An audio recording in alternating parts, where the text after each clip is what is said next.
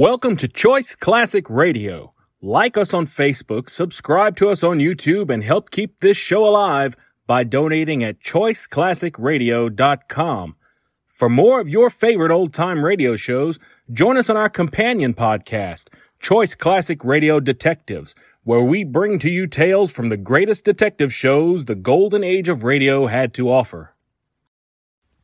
And now, with 926 episodes from 1934 to 1955, we bring to you Lux Radio Theater.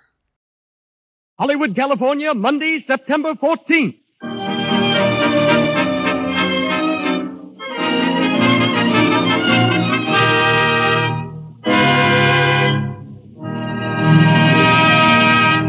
Lux Radio Theater presents Ruth Chatterton and Brian Aherne in Sir James Barrie's play Quality Street.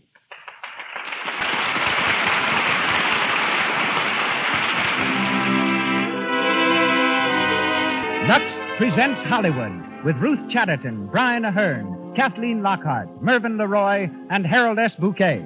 Our producer, Cecil B. DeMille. Our musical director, Louis Silvers. This hour in Hollywood comes to you with greetings from the makers of Lux Toilet Soap. Our welcome also goes to the distinguished audience gathered here in our theater on Hollywood Boulevard, which includes the following Boston dramatic critics who have just returned from Santa Cruz, where the picture Maid of Salem, starring Claudette Colbert, is being filmed. Marjorie Adams, Peggy Doyle, Helen Eager, Prunella Hall, Eleanor Hughes, and Don Messenger. And a hearty welcome also to our old friend, Al Jolson. We hope our program brings you as much pleasure as your presence brings to us.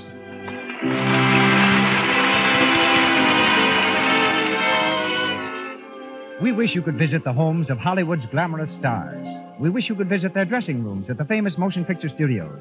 For then you could see for yourself that nine out of ten of our most beautiful actresses protect their flawless complexions with Lux toilet soap. Lovely women everywhere prefer Lux toilet soap because they know its active lather removes cosmetics thoroughly, assures daintiness, and leaves the skin clear, smooth, and delicately fragrant. Order some tomorrow. It's so inexpensive that everyone can use Hollywood's favorite beauty care every day. And now, the producer of the Lux Radio Theater, ladies and gentlemen, Mr. Cecil B. DeMille.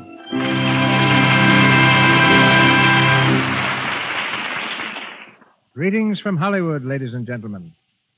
Given a microphone or a monoplane, Ruth Chatterton and Brian Aherne are completely at home on the air.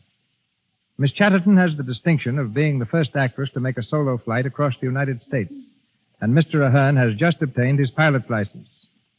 Sir James Barrie, who wrote tonight's play, Quality Street, also dabbled in aviation.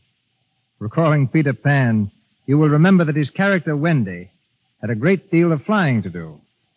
To stop children who loved the story from trying to follow Wendy's example, Sir James wrote a warning to them that uh, before they could fly, it would be necessary to sprinkle them with Peter Pan's magic dust. But to rise in the world to night stars needed no magic dust. Brian Aherne was acting on the English stage the, uh, when he was only five, while Ruth Chatterton, at 13, gave a song recital in Carnegie Hall. For her first job in stock, Ruth earned $10 a week, six of which went to the landlady.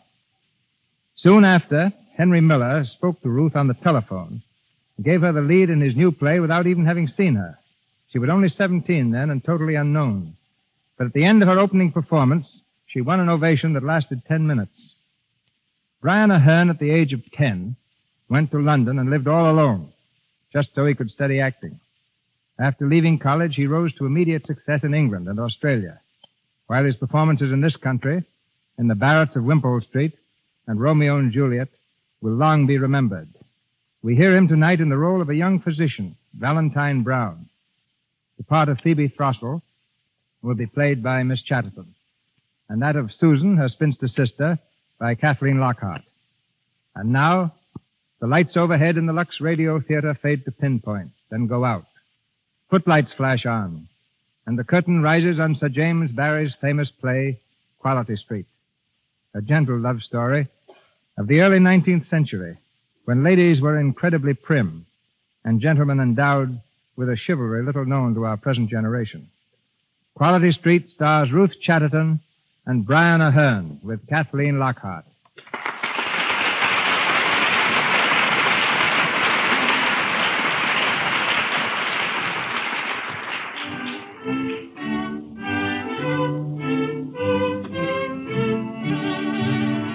It is the winter of 1805, and Napoleon's greed for empire casts a threatening shadow over all Europe. We're in the home of the Mrs. Susan and Phoebe Throssell on Quality Street, a refined but by no means wealthy district in an English town. As the curtain rises, Miss Susan Throssell, Phoebe's old maid sister, is knitting in the parlor. We hear the sound of the doorbell, an old fashioned pull bell whose continued tinkling surprises Miss Susan. Patty! Patty, answer the bell, please. Yes, ma'am. Oh, come in, Miss Phoebe. Thank you. Oh, Susan. Susan, I'm so excited. I should think so. I thought you were going to pull that bell out by the roots. What's happened? Patty, will you please take my bonnet and fur tippet into the bedroom? Yes, please. What is it, Phoebe? Just a minute. I didn't want Patty to overhear. Susan, I have met a certain individual. Not Mr. Phoebe. My dear, you're trembling. No. Oh, no. Oh, yes, you put your hand to your heart. Did I? Has he proposed? Oh, Susan. Then what? I think it is too holy to speak of. Even to your sister? Susan, I was visiting an unhappy woman whose husband has fallen in the war against Napoleon. When I came out of her cottage, he was passing. Yes, Phoebe. He offered me his escort. At first he was very silent. We know why. Please not to say that I know why.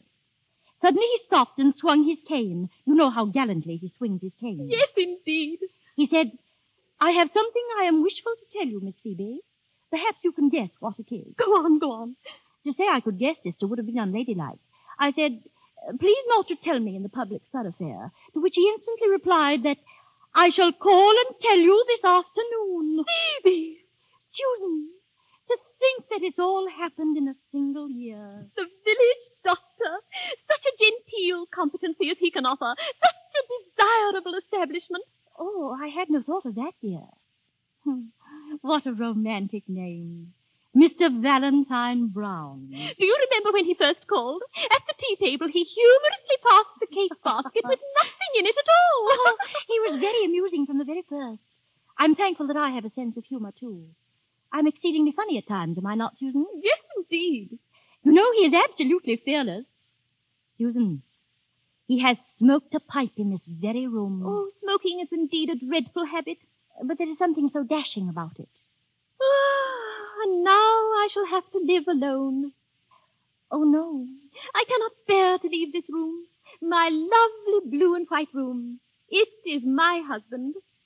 Susan, you must make my house your home. You see, you see, I have something distressing to tell you. What? You alarm me. You know Mr. Brown advised us how to invest half of our money. I know it gives us eight per cent. So why it should do so, I cannot understand. But very obliging, I'm sure. Susan, all that money is lost. Lost? Something burst, dear. A bubble, I believe they called it. And then the officers of the company absconded. But Mr. Brown, Oh, I haven't told him yet. He might think it was his fault. how much have we left? Only sixty pounds a year. So you see, you must live with us. Oh, but, but Mr. Brown, If he is not proud to have my Susan live with us, I shall say at once, Mr. Brown, the door. Dear Phoebe. That That- knock. He never rings. He knocks. So dashing. So imperious. Susan, I think he kissed me once. You think? I know he did. He was squiring me home from the concert. It was raining, and my face was wet. He said that was why he did it. Because your face was wet? It doesn't seem a sufficient excuse now. Oh, Phoebe. Before he had offered marriage? I fear it was most unladylike. Oh, good afternoon, Mr. Brown. Good afternoon, Patty. Ah, Miss Susan. How do you do, ma'am? And Miss Phoebe? Miss Phoebe of the pretty ringlets? How are you? Always so dashing. May I sit on this chair, Miss Phoebe? I know Miss Susan likes me to break her chair. Indeed, sir, I do not. Phoebe, how strange that he should think so. The remark was humorous, was it not? how you see through me, Miss Phoebe. Ah. So, I am dashing, eh, Miss Phoebe? a little, I think. Well, I've something to tell you today which I really think is rather dashing. Oh, dear. I say, Miss Susan, you're not going before you know what it is. Oh, I know, Mr. Brown. Susan! Uh, well, I mean, I, I don't know. I mean, I, I can guess. I mean, oh, please, Phoebe, you explain. Oh, so you both know. And I flattered myself myself 'twas such a secret. Am I to understand that you had foreseen it all, Miss Phoebe? Nay, sir, you must not ask that. Anyhow, it was you who first put it into my head. Oh, I hope not. Your demure eyes flashed every time the war was mentioned. The war. The war? Mr. Brown, what is it you have to tell us? That I have enlisted, Miss Phoebe. Did you surmise it was something else? You are going to the wars? Mr. Brown, is this a jest? Not at all. I've chafed for months. I want to see whether I have any courage. I think you have done bravely, Mr. Brown. I leave tomorrow for the barracks in London. So this is goodbye. I shall pray that you may be preserved in battle, Mr. Brown, And uh, will you write to me when occasion offers? if you wish it. With all the stirring news of Quality Street. It seems stirring to us.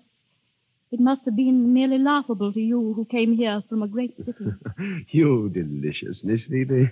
When I first came here, I felt sorry that one so sweet and young should live so grey a life. I wondered whether I could put any little pleasures into it. oh, you mean the picnics we had together, chaperoned by Miss Susan? oh, that was only how it began. Soon I knew that it was I who got the pleasures, and you who gave them.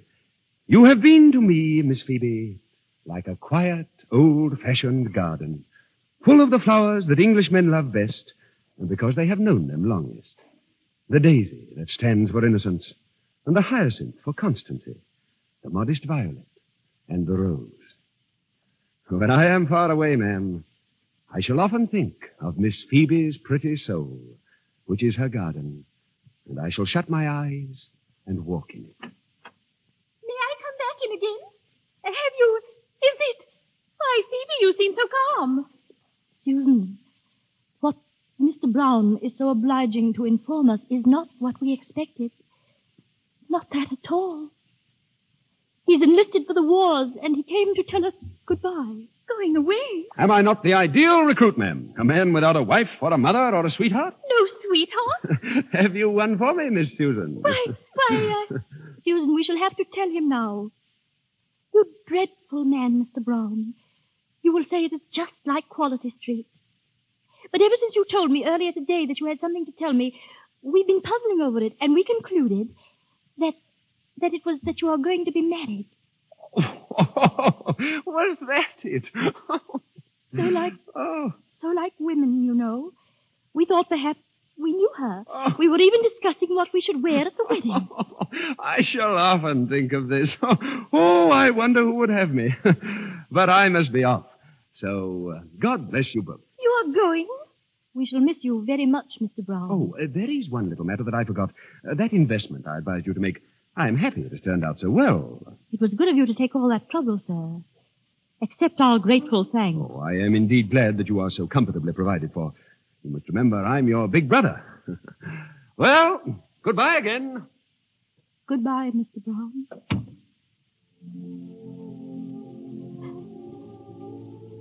A misunderstanding. Just a mistake. A mistake. Oh, Phoebe, my dear, don't.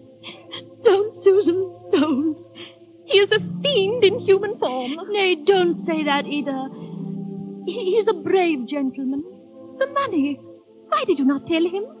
So that he might propose marriage to me out of pity. Oh, but Phoebe, how are we to live with half our money gone? We could keep a little school for genteel children. Only, of course, I would do most of the teaching. You, a schoolmistress? Oh, Phoebe of the ringlets. Why, everyone would laugh. I should hide the ringlets away in an old maid's cap, and people will soon forget them. And I shall try to look staid and to grow old quickly. It will not be so hard as you think, dear. Oh, there are other gentlemen who were attracted to you, Phoebe, and you turned them away. I did not want them. Oh, they'll come again, and others too. No. No, never speak of that to me any more. I let him kiss me. You could not prevent it. Yes, I could. I know I could now. I wanted him to do it. Oh, never speak to me of others after that. Perhaps he saw that I wanted it and did it to please me, but I meant. I, I meant that I gave him the kiss with all my love. Sister, I could bear all the rest, but I've been unladylike.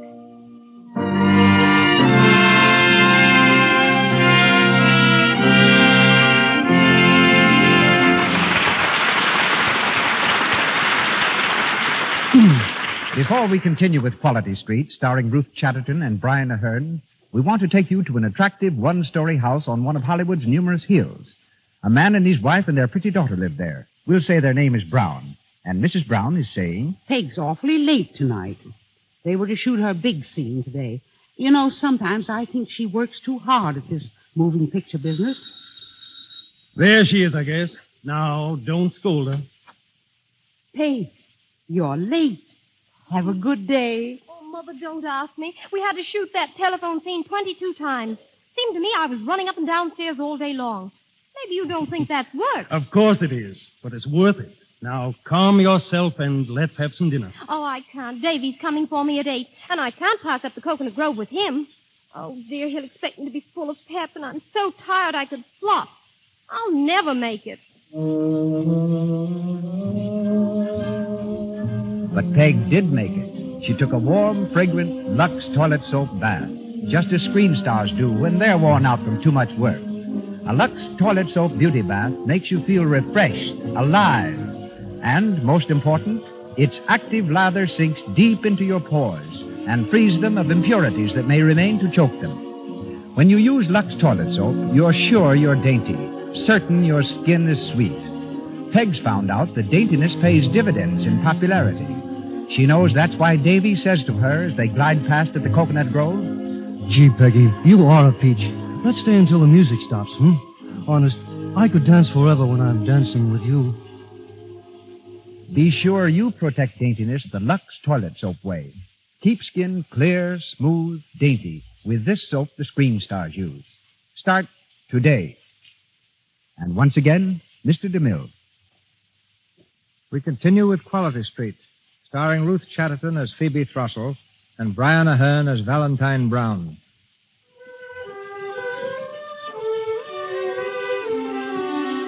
Ten years have passed.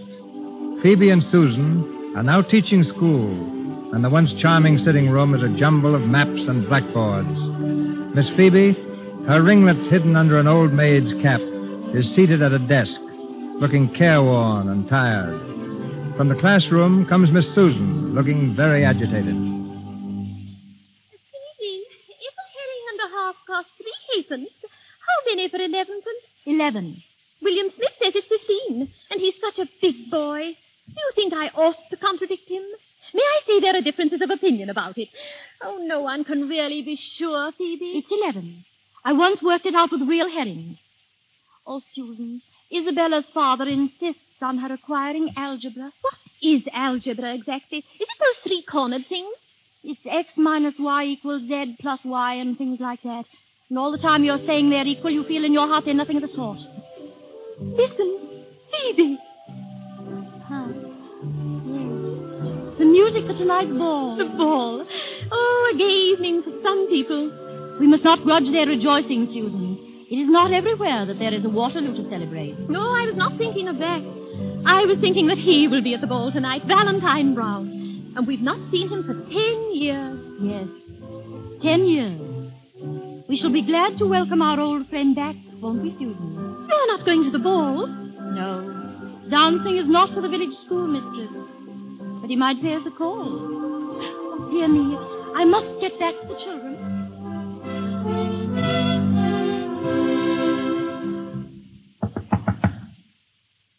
Afternoon, Patty. Oh, sir, good afternoon. Uh, come in, sir. Who is it, Patty? It's Captain Brown, Miss Susan. Captain Brown.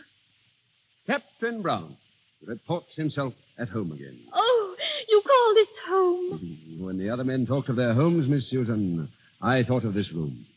Well, what's this? Maps, desks, blackboards? Why, it looks like a schoolroom. It is. Ah. Hi, oh, it is still the same dear room. Miss Susan, I rejoice to find no change in you. And Miss Phoebe? Miss Phoebe of the ringlets? I hope there be as little change in her. Phoebe of the ringlets, oh. Oh, Captain Brown, you need not expect to see her. She is not here. I vow it spoils all my homecoming. Using that dreadful Smith boy. Uh, oh, Captain Brown. Miss Phoebe? It is. Is it you, Miss Phoebe? Yes, I have changed very much. I have not worn well, Captain. We, uh, we are both older, Miss Phoebe. Uh, uh, Phoebe, dear, uh, the cloth. I think you can dismiss them, dear. Uh, the back way, Phoebe. The back way, Susan, and keep them quiet. Uh, yes, dear. Teaching school is sometimes a trial, Captain Brown. The children are very dear, oh, but ma'am. If only you had, you had invested all your money as you laid out part by my advice. What a monstrous pity you did not. we never thought of it. You look so tired. I have the headache today. You did not use to have the headache. Curse those dear children. Nay, do not distress yourself about me. Tell me of yourself. We are so proud of the way in which you won your commission. Will you leave the army now? Yes, and uh, I have some intention of setting up a surgery and pursuing again the old life in Quality Street. I've been here in such high spirits, Miss Phoebe. The change in me depresses you. I was in hopes that you and Miss Susan would be going to the ball. I, I had brought cards for you to make sure. But now you see that my dancing days are done. Miss Phoebe, what a dull, gray world it is. Phoebe, uh, I sent them off and asked Patty to make some tea. You will have some tea, Captain Brown. Oh, well, thank you, Miss Susan, but I think not. Uh, some other time, perhaps. Hmm? Oh, yes, of course. You've just returned. There must be many duties to perform. Oh, but just wait a few days. And then the, the dashing Mr. Brown will drop in as of old. And behold Miss Susan on her knees once more, putting tucks into my little friend, the Ottoman. And Miss Phoebe... Miss uh, Phoebe... uh, Phoebe of the ringlets. I have no ringlets now, Captain Brown. You, uh, you keep school now, ma'am. There are more important things than ringlets to be considered. Uh, well, uh, You will come again soon, Captain. oh, I shall regard it as a privilege, Miss Susan. Good day. ma'am. Good day, Captain. Good day, Miss Phoebe. Good day, sir. I wish you very happy at the ball. Thank you, Miss Phoebe. Phoebe, Susan. He thought me old. my dear. He thought I was old because I am weary. He looked so pityingly at me. How dare he look so pityingly at me? Because I've had to work so hard. Is it a crime when a woman works? Because I've tried to be courageous. Have I been courageous, Susan? Heaven knows you have. But it has given me the headache. It has tired my eyes. Alas, Miss Phoebe, all your charm has gone, for you have the headache and your eyes are tired. My eyes are tired because for ten years they've seen nothing but maps and death. Ten years ago I went to bed a young girl, and I woke with this spinster's cap on my head. Oh, it isn't fair. This is not me, Susan. This is some other person. Oh, I want to be myself. Phoebe, Phoebe, you who've always been so patient. Oh, no. No, not always. If you only knew how I've rebelled at times, you'd turn from me in horror. Susan, I have a picture of myself as I used to be. I sometimes look at it. I sometimes kiss it and say, Poor girl, they've all forgotten you, but I remember. I cannot recall it. I keep it locked away in my room. Hmm, my room. Oh, Susan, it's there that the Phoebe you think so patient has the hardest fight with herself. I've heard her singing as if she thought she was still a girl. I've heard her weeping. Perhaps it was only I who was weeping. But she seemed to cry to me, Let me out of this prison. Give me back the years you have taken from me. Oh, where are my pretty curls? she cried. Where is my youth? My youth, Phoebe. I'm going to my room, Susan. I shall show you the picture of Phoebe. The Phoebe who used to be.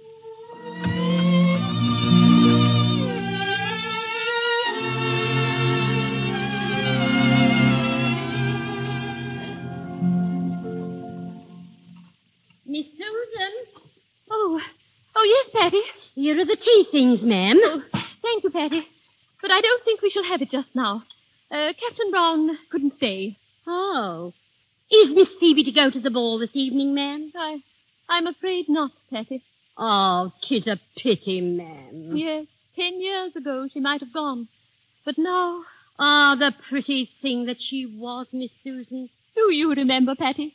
I think there's no other person who remembers, unless it be Miss Willoughby or Miss Henrietta. Susan! Susan! Why, why, Phoebe, what have you done? I brought you the picture of the old Phoebe, Susan. Miss Phoebe, is it, is it really you? It is, Patty. Please to leave us for a while. I wish to speak to my sister. Uh, yes, ma'am. Yes, Mrs. Phoebe. Phoebe, that dress you're wearing. An old one, Susan, that I've kept away all these years. Is it pretty? Yes, beautiful. And your hair, your ringlets, oh, they're just as they used to be, Phoebe. Yes. Oh, Susan, this, this is a picture of my old self that I keep locked away in my room and sometimes take out of its box to look at. How marvelous. Perhaps I should not do it, but it's so easy. I have but to put on an old gown and tumble my curls out of the cap. Sister, am I as changed as he says I am? You almost frighten me. You're so young, Phoebe. Oh, you're like a girl again. like a girl. Listen, the music at the ball is calling to me, Susan. See, my curls have begun to dance. They're so anxious to dance. One dance, Susan, to Phoebe of the ringlets, and then I will put her away in her box and never look at her again. Uh, ma'am, may I have the honor? Nay, then I shall dance alone. Phoebe, there's someone at the door. Phoebe, stop your dancing and hear me. Someone is coming. Phoebe! No, no, no, no, no, no, Patty. Not Miss Phoebe. I'm someone else tonight. I'm, uh, let me see. I'm my niece. The door, ma'am, the Go door. the hall window, Patty. Look out and see who it is. I did see Miss Susan. Tis Captain Brown. Captain Brown. Oh, Phoebe, stop. Go upstairs. Nay, Miss Susan. Let him see her. I- I'll show him in. I'll not be here. I'm going to my room, Phoebe. Oh, dear, oh, oh, dear. Come in, Captain Brown. Come in. Thank you. Uh, if you'll just step in here, Captain Brown. Uh, thank you. Ah, good afternoon. I'll wager you didn't expect to see me so soon, Miss. Uh... Oh, I beg your pardon. Good afternoon, sir. I'm sorry. I, uh, I thought it was Miss Phoebe. no, sir. Tis me mistress, mistress's niece. She's on a visit here. oh, oh, excuse me, ma'am. Uh, Patty, I obtained this bottle of medicine at the apothecary's for Miss Phoebe's headache. It should be taken at once. Oh, Miss Phoebe's lying down, sir. Is she asleep? No, sir. I think she's wide awake, Well, sir. uh, it may soothe her. Uh, Patty, take it to Aunt Phoebe at once. Uh, yes, miss. Uh, yes, ma'am. Uh, uh, perhaps I may venture to present myself, Miss. Uh, Miss. Uh... Uh, Miss Livvy, sir. I am Captain Brown, Miss Livvy, an old friend of both your aunts. How do you do? I was sure you must be related. Indeed, for a moment, the likeness, uh, even the voice. Law, sir, you mean I'm like Aunt Phoebe? Everyone says so, and indeed 'tis no compliment. Ah, it would have been a compliment once. You must be a daughter of the excellent Mr. James Thrushell, who used to reside at Great Buckland. Uh, Miss Livvy, you go to the ball tonight? Alas, sir, I have no card. I have two cards for your aunts. As Miss Phoebe has the headache, your aunt Susan must take you to the ball. You'll enjoy it tremendously, I'm sure. Oh, sir, do you think some handsome gentleman might be partial to me at the ball? if that is your wish. I should love, sir, to inspire frenzy in the breast of the male. but I, I, I dare not go. I dare not. Good afternoon, Captain Brown. ah, Miss Susan, I have ventured to introduce myself to your charming niece. I beg your pardon. Aunt pardon. Susan, do not be angry with your Livvy. Your Livvy, Aunt Susan. This gentleman says he's the dashing Mr. Brown. He has cards for us for the ball, auntie. Phoebe. Aunt Phoebe wants me to go. If I say she does, you know she does. But, my dear, my dear. I shall see to it, Miss Susan, that your niece has a charming ball. He means he'll find me sweet partners. Nay, ma'am. I mean that I shall be your partner. Aunt Susan, he still dances. Still, ma'am? Oh, sir, you are indeed dashing. Oh, nay, sir. Please not to scowl. I could not avoid noticing them. Noticing what, Miss Livvy? The gray hairs, sir. I vow, ma'am, there is not one in my head. Oh, sir, dissuade her. Nay, nay, I entreat her. Auntie, think, my dear, think. We dare not. No, no, we dare not. But we will. My dear. No use to talk on, Susan. I fixed my mind. We go to the ball tonight. We shall be bright and gay and thoughtless and merry. And we shall dance for the dashing Captain Brown.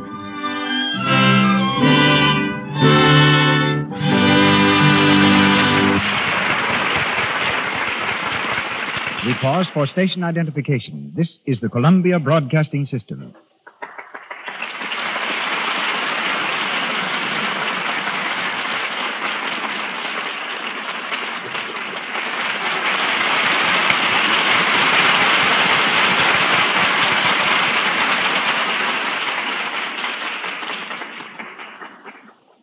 We continue shortly with Quality Street, starring Ruth Chatterton and Brian Aherne. Ambitious newcomers are not the only ones given screen tests. The most famous stars in Hollywood are frequently tested to see if they're suited to certain roles. Tests are expensive and are conducted with great care because they're the talent laboratory of the studio. The gentleman you are about to hear directs the tests at Metro Goldwyn Mayer Studio. Twenty years ago, he worked for me as a property man. Leaving his job to serve in the war, he has since then been a writer and director. Ladies and gentlemen, Mr. Harold S. Bucquet. Let me first explain how we make a screen test. the person to be tested rehearses a scene from a play. Then, in costume, she goes before the camera, and the scene is shot with as much care as is given a full length picture. In testing a newcomer, we watch especially for these points. Does she photograph well? Can she act? And has she a screen personality? By that I mean, does she have the ability to convey to the audience what she's thinking as well as what she says? In casting a new production, we test established actors to choose the ones best fitted to balance the cast. I remember in one picture starring Joan Crawford, I had to direct and listen to 34 crooners before finding one who could act as well as he crooned. You've certainly suffered for your art. I've always sympathized with a screen test director. He's probably the most unpopular man on the lot because every performer fears his camera. That goes for some of the biggest actors, too. I've seen them go to pieces and forget their lines when it's a test for themselves. On the other hand, they're always willing to help out a newcomer by playing opposite him giving him confidence and support. Perhaps you've been told you're the image of Miss Greta Garbo or Mr. Robert Taylor. That won't help you pass a screen test. At best, you'll only be a good imitation. Be yourself. Develop your own dignity, humor, sweetness, or strength. The truth will out in your screen test. Clear, vibrant skin helps immeasurably to convey charm and life. A good way to achieve vibrant skin is by using soap and water. And of course, the soap used so much here in Hollywood is Lux toilet soap. Now, perhaps you can tell the girls listening to this program how to make their own screen test without a camera. Surely. Just check the following points. Have you an honest, natural smile? Do you keep your appearance attractive with lovely skin, clear, sparkling eyes, even, regular teeth? Is your voice pleasing? Watch your friends while you talk, and if they become restless, you can be reasonably certain your voice is irritating. Can you retell a story you think is funny and make other people laugh? If you can't, don't blame it on the story. Your timing ability and sense of dramatic values need developing. Do you use your hands gracefully? Is your posture good? Do you walk with a spring or a slouch?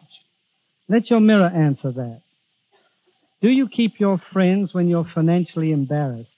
If they don't drop away when you're unable to entertain them, you can be positive you have a personality that stands at least an even chance of success. Thank you. Good night. Good night, Harold.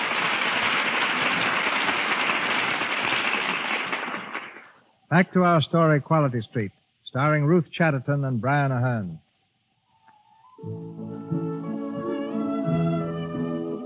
We're at the ball, where Miss Phoebe, disguised as her non existent niece, Miss Livvy, is trying to recapture her lost youth and attract the dashing Captain Brown. on a balcony overlooking the garden, Miss Susan is talking to Miss Willoughby and Miss Henrietta, the oldest and most maidenly ladies the town has to offer. Your niece, Miss Livvy, seems to be enjoying herself, Susan. Yes, Willoughby. She loves to dance. The young men are quite infatuated about her. Do you think so, Miss Henrietta? Ensign Blades and Lieutenant Spicer have claimed her every dance, uh, when the gallant Captain Brown has not. It's remarkable, Susan, how greatly your niece favors her Aunt Phoebe. Oh, yes, yes. Is it not strange, Miss Willoughby? We've often commented on that fact. How is dear Phoebe, Susan? We have not seen her for nearly a week. Oh, she's poorly, Miss Henrietta. Very poorly. Oh, how sad. Miss Livvy is your brother James' child, I believe you said, Susan. Uh, yes, brother James' child. Strange. I cannot remember that your estimable brother ever had a daughter. I thought all the three were sons. Oh, no, no. Three sons and a daughter. Surely you remember my speaking of little Livvy, Miss Henrietta? No, Susan, I do not. The music has stopped. Your niece is coming this way. Oh, yes, yes. If you'll excuse me. Oh, are we not to meet her, Susan? Oh, yes, certainly. If you wish it. Why, of course. Don't come now. You've been dancing with Lieutenant Spicer all Nay, nay, nay, nay, gentlemen, you must excuse me. I must speak to my aunt. Will you be long, Miss Livvy? I shall try not to be. Then we shall try to wait patiently, ma'am. Come, Ensign. Farewell, Miss Livvy. Farewell, ma'am. Farewell, gentlemen. Oh, Aunt Susan, I. Uh... Oh, my dear. Oh, oh, I beg your pardon. I, I didn't know you were engaged. Livvy, my dear, uh, these are two old friends of mine. Uh, my niece, Livvy, uh, Miss Willoughby, and Miss Turnbull. How do you do? How do you do? Excuse me, Aunt. but One moment, really- Miss Livvy. May I ask how many brothers you have? Two. Two. I thank you. Oh, uh, that is uh, two excluding the unhappy Thomas. The unhappy Thomas. Yes, we never mention him. Mm, I think I shall go. Come, Miss Henrietta. Uh, yes, my dear. Good night, Susan. Good night, Miss Livvy. Good night. Uh, good night, Susan. You think they suspect? I know they do. How could they help it? Why didn't you tell me they were here? I didn't know myself until they came and sat next to me. Oh, Phoebe, the scandal. You, a schoolmistress, flirting outrageously with every young gallant at the ball. And allowing them to propose to me, too. You didn't? Yes. Oh, who were they? Ensign Blades, Lieutenant Allen, and Major Linkwater. Phoebe, what is to be done? If Miss Willoughby and Miss Henrietta find out about these proposals, they'll tell all Quality Street. We can never open school again. We shall starve. That horrid, forward, flirting, heartless, hateful little toad of a Livvy. Oh, it's not her fault. I know who it is that has turned you into this silly, wild creature. That odious, cruel Valentine Brown. Hmm. Poor blind man. To weary of Phoebe, patient, ladylike Phoebe, the Phoebe whom I have lost. To turn from her and then become enamored in a single night of a silly impostor like Miss Livvy. Yes, he is infatuated with Livvy. Susan, there's been a declaration in his eyes all tonight. And when he cries, Adorable Miss Livvy, be mine, I mean to answer with a, Oh, law, how ridiculous you are. You're much too old. I've been but teasing you, sir. Oh, Phoebe, how can you be so cruel? Because he's taken from me the one great glory that is in a woman's life. Not a man's love. She can do without that. But her own dear, sweet love for him. He's unworthy of my love. That's why I can be so cruel. Oh, dear. Miss Livvy. Oh, 'tis Captain Brown, Aunt Susan. Lord, Captain, why are you not dancing? Indeed, ma'am, it is because I have something of more importance to attend to. I wish to speak to you, Miss Livvy. Uh, may I, Miss Susan? Oh, oh, yes, Captain. Uh, Livvy, uh, I, I think it almost time we left. Uh, I'll go fetch your cloak, dear. Thank you, Aunt Susan. Won't you sit down, Captain? Thank you. Hmm, you're looking rather grim, Captain. What is it you have to speak to me about? Miss Livvy. You're an amazing pretty girl, ma'am. Oh, Captain. But you're a shocking flirt. Oh, oh Lord. It has somewhat diverted me to watch the men go down before you. Ah, but I know you have a kind heart. And if there be a rapier in your one hand, there is a handkerchief in the other, ready to stanch their wounds. I have not observed that they bled much. The blades and the like. Oh. But one may, perhaps. Perhaps I may wish to see him bleed. For shame, Miss Livvy. I speak, ma'am, in the interests of the man to whom I hope to see you affianced. Oh, please, to say nothing. I, I am feeling faint. Nay, nay, nay. We must have it out. Then, if you must go on, do so. Who is this happy man? As to who he is, ma'am, of course I have no notion. Oh, Nor, I am sure, have you, else you would be more guarded in your conduct. But some day, Miss Livvy, the right man will come. Not to be able to tell him all. Would it not be hard? And how could you acquaint him with this poor sport? His face would change, ma'am, as you told him of it, and yours would be a false face until it was told. This is what I have been so desirous to say to you. By the right of a friend, I see. Oh, it has been hard to say, and I have done it bunglingly. Ah, but believe me, Miss Livvy, it is not the flaunting flower that men love. It is the modest violet. The modest violet. You dare to say that? Yes, indeed. And when you are acquaint with what love really is, Love. What do you know of love? why, man, I know all about it. I am in love, Miss Livvy, with a lady who was once very like you, ma'am. Not. Not. Oh, no. I hadn't meant to speak of it, but why shouldn't I? It'll be fine lesson to you, Miss Livvy. Ma'am, it is your Aunt Phoebe whom I love. You do not mean that. Most ardently. It is not true. How dare you make sport of her? Is it sport to wish that she may be my wife? Your wife. If I could win her. Uh, may I solicit, sir, for how long you have been attached to Miss Phoebe? For nine years, I think. You think? No, I, I want to be honest. Never in all that time had I thought myself in love. Your aunts were my dear friends. And while I was at the wars, we sometimes wrote to each other. But uh, they were only friendly letters. I presume the affection was too placid to be love. I think that would be Aunt Phoebe's opinion. Yet I remember, before we went into action for the first time, uh, I suppose the fear of death was upon me. Some of them were making their wills. I have no near relative. I left everything to those two ladies. Did you? And when I returned and saw Miss Phoebe, grown so tired looking and so poor. The shock made you feel old, I know. No, Miss Livvy. But it filled me with a sudden passionate regret that I had not been killed in that first engagement. They would have been very comfortably left. Oh, sir. Oh, I am not calling it love. It was sweet and kind, but it was not love. It is love now. No, it's only pity. It is love. You really mean Phoebe? Tired, unattractive Phoebe, that woman whose girlhood is gone. Nay, impossible. Phoebe of the fascinating, playful ways, whose ringlets were once as pretty as yours, ma'am. Memories. Yes, that is the Phoebe you love. The bright girl of the past, not the schoolmistress in her old maid's cap. Ah, there you wrong me.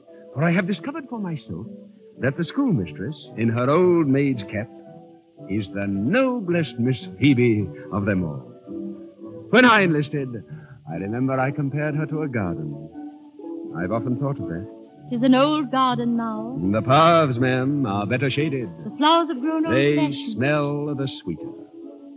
Miss Livvy, do you think there is any hope for me? There was a man whom Miss Phoebe loved long ago. He did not love her. Oh, he was a fool. He kissed her once. If Miss Phoebe suffered him to do that, she thought he loved her. Yes. Yes.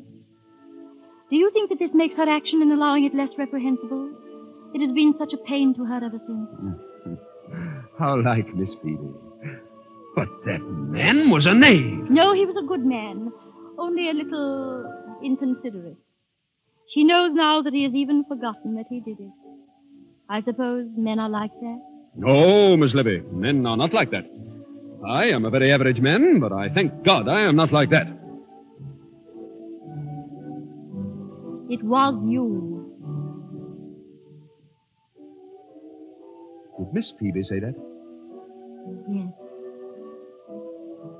Then it is true. It was raining, and her face was wet. You said you did it because her face was wet. I had quite forgotten. But she remembered. And how often do you think the shameful memory has made her face wet since? The face you love, Captain Brown. You were the first to give it pain. The tired eyes.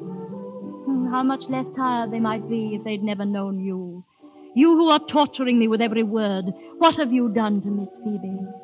Do you think you can ever bring back the bloom to that faded garden? I vow I shall do my best. I shall go to her. Miss Phoebe, I will say. Oh, ma'am, so reverently.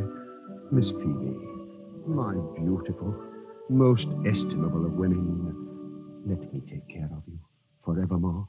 Beautiful. Oh, no, Miss Phoebe. Ah, ma'am, you may laugh at a rough soldier so much enamored, but 'tis true. Marry me, Miss Phoebe, I will say, and I will take you back through those years of hardship that have made your sweet eyes too patient. Instead of growing older, you shall grow younger. We will travel back together and pick up the many little joys and pleasures that you had to pass by when you trod that thorny path alone. Can't be. Can't be. Nay, Miss Phoebe has loved me. Did you yourself have said it? I did not mean to tell you. She will be my wife, yes. Never. You are severe, Miss Livvy. Ah, but it is because you are partial to her, and I am happy of that. I partial to her? I'm laughing at both of you. Miss Phoebe, Lord, that old thing. Silence. I hate her and despise her if you knew what she is. I know what you are. That paragon who has never been guilty of the slightest deviation from the strictest propriety. Never. That garden. Miss Livvy, for shame. Your garden has been destroyed, sir. The woods have entered, entered it, and all the flowers are choked. You false woman, what do you mean? I'll tell you. What faith you have in her? As in my God. Speak.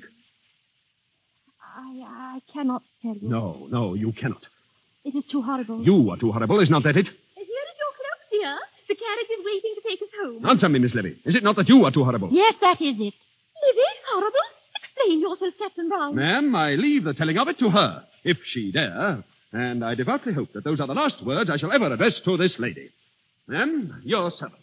My love, my dear, what terrible thing has he said to you? Not terrible, glorious. Susan, tis Phoebe he loves. Tis me, not Livvy. He loves me. He loves me. Me, Phoebe.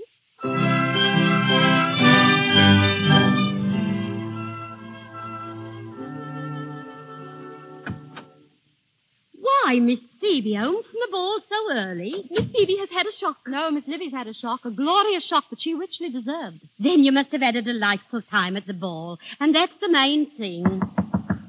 Who can? She's an imperious knock. A military knock. Tis a dashing knock. Maybe it's Captain Brown. Oh, he mustn't see me. Patty, don't answer the door till I'm out of sight. Susan, tell him Miss Livvy's been taken suddenly ill. I, I, I can't see her. I, I won't see her. Ah, Patty, uh, have the ladies retired? I must speak to Miss Livvy. Ah, Miss Susan. Where is Miss Livvy? Oh, oh, sir, uh, you cannot see her. Uh, she's been taken with a sudden indisposition. She is ill.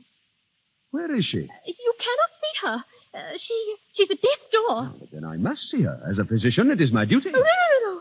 Patty, where is Miss Livvy's room? I shall go to her at once. No, no, no, I beg of you. Uh, I shall rouse her and escort her to you. Good. And bring some heavy wraps and a shawl. She mustn't catch a chill. Yes,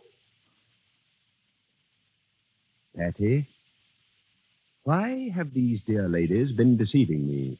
Why, whatever do you mean, sir? I have talked to Miss Willoughby and Miss Henrietta at the ball. I feel that their suspicions are correct.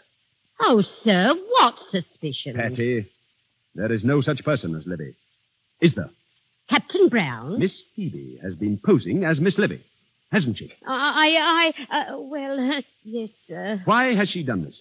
It was you that began it all by not recognizing her in a ringlet the last time you was here. Why has this deception been kept up for so long? Because you would not see through it. She thought you were infatuated with her when she posed as Miss Livvy because she was so young and silly. Oh, it is infamous.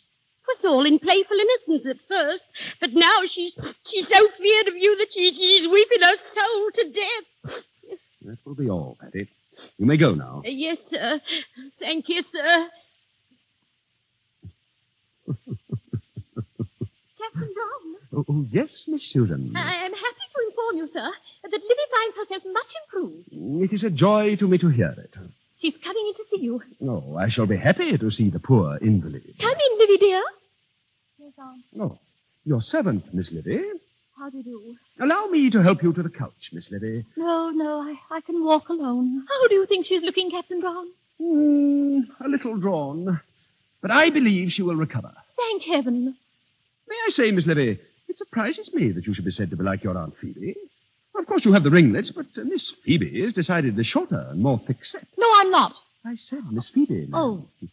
Oh, yes. Well, Miss Susan, I think I could cure your niece if she is put unreservedly into my hands. I'm sure you could. Ah, then you are my patient, Miss Livvy. It was but a passing indisposition. I'm almost quite recovered. Oh, nay, you still require attention.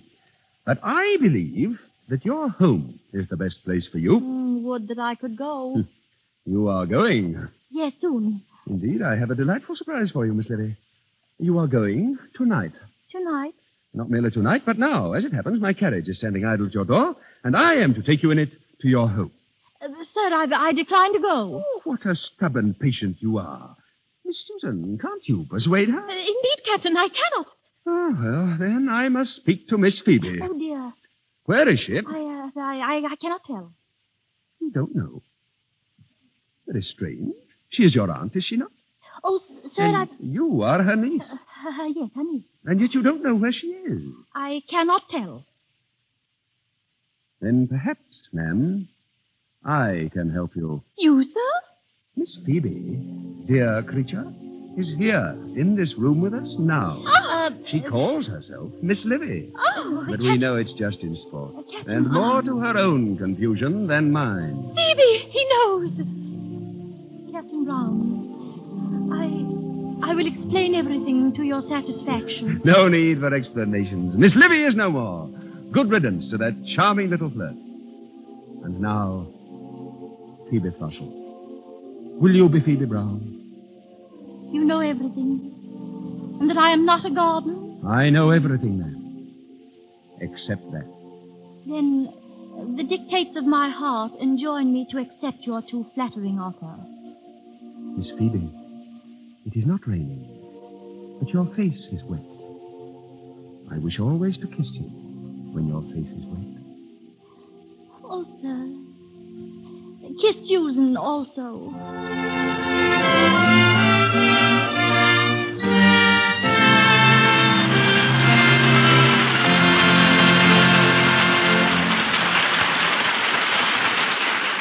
The romance of Phoebe Throssel and Valentine Brown comes to its happy conclusion. But before our program concludes, Ruth Chatterton and Brian Aherne will be back at the microphone. When the late Theodore Roberts, one of the screen's great character actors, was performing on the San Francisco stage, he took a liking to a young newsboy and got him a job in the play Barbara Frietchie.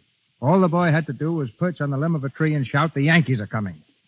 During his performance, the lad took a bow but it was a bow from the tree on which he was sitting which crashed to the floor with him, creating the biggest laugh in the play. From then on, he insisted he was an actor, and for a $2 raise, agreed to fall at every performance. That literally is how Mervyn LeRoy crashed into the show business. Today, as producer director at Warner Brothers Studio, he has to his credit such pictures as Tugboat Annie, Little Caesar, Five Star Final, I Am a Fugitive from a Chain Gang, and the great current hit Anthony Adverse. Ladies and gentlemen, Mr. Mervyn LeRoy.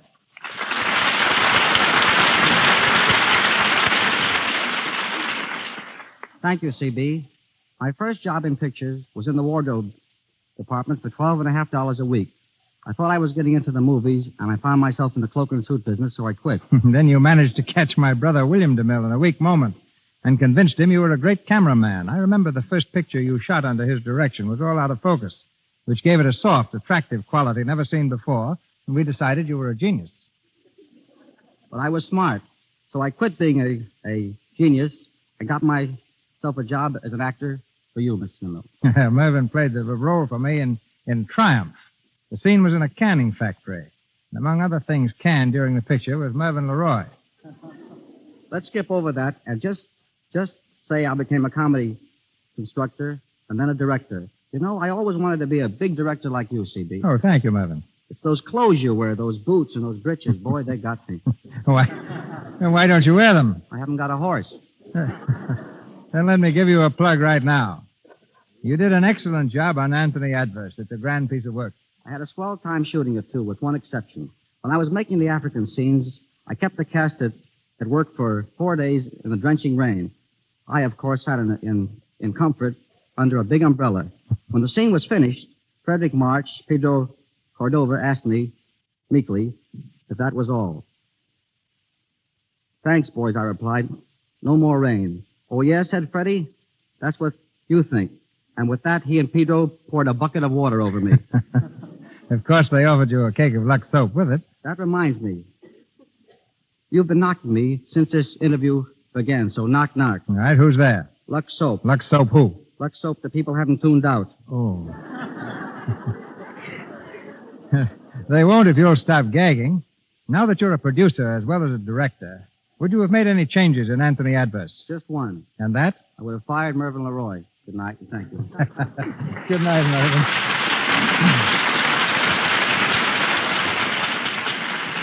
Last week, the national air races were held in Los Angeles. Tonight's leading lady sponsored one of the features, the Ruth Chatterton Air Derby for sportsman pilots. Brian Aherne planned to compete, but his motion picture contract forbids flying, and he found himself grounded on Quality Street. However, it's a one-way street that leads our stars right back to the microphone. Ladies and gentlemen, Ruth Chatterton and Brian Aherne.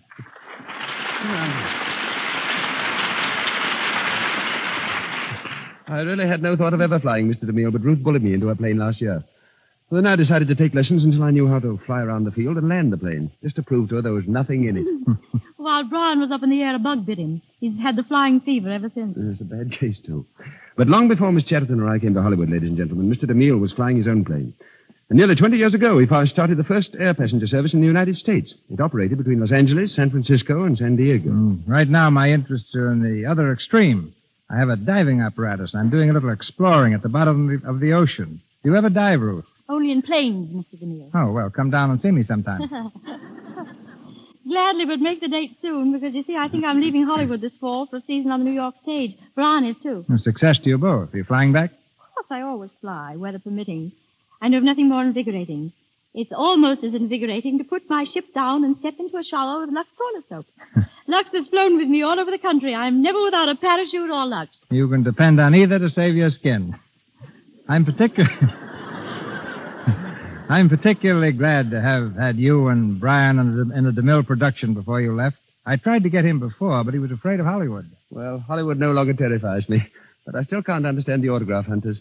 They ask me for my signature, but usually they haven't the slightest idea whether I'm King Solomon or Mickey Mouse.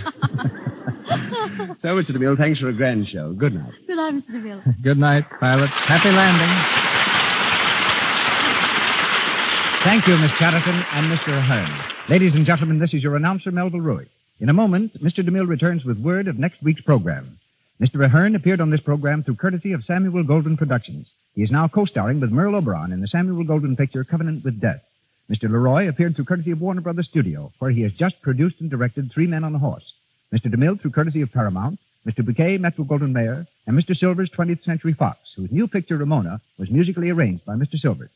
And now, Mr. DeMille. As a novel, as a play, as a motion picture, Trilby ranks as one of the classics of literature and drama. Next Monday night, we bring you this story of the little French singer and the hypnotist Svengali. Our stars, Miss Grace Moore and Mr. Peter Lorre. This musical and dramatic event will mark the opening of the fall season of the Lux Radio Theater. With Miss Moore in the title role and Mr. Lorre as Svengali, I can assure you a performance worthy of the occasion. Our sponsors, the makers of Lux Toilet Soap, join me in inviting you to be with us next Monday night in the Lux Radio Theater presentation of Trilby, starring Grace Moore and Peter Lorre.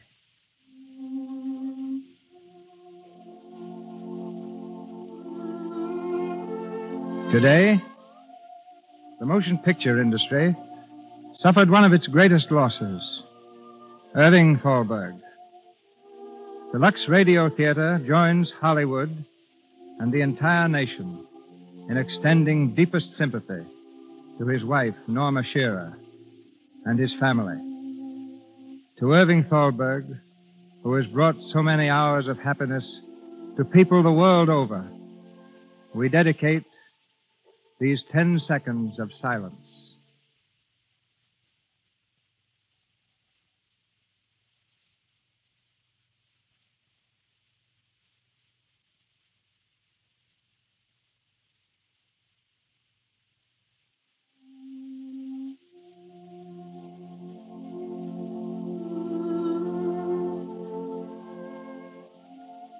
This is Cecil B. DeMille saying goodnight to you from Hollywood. This is the Columbia Broadcasting System.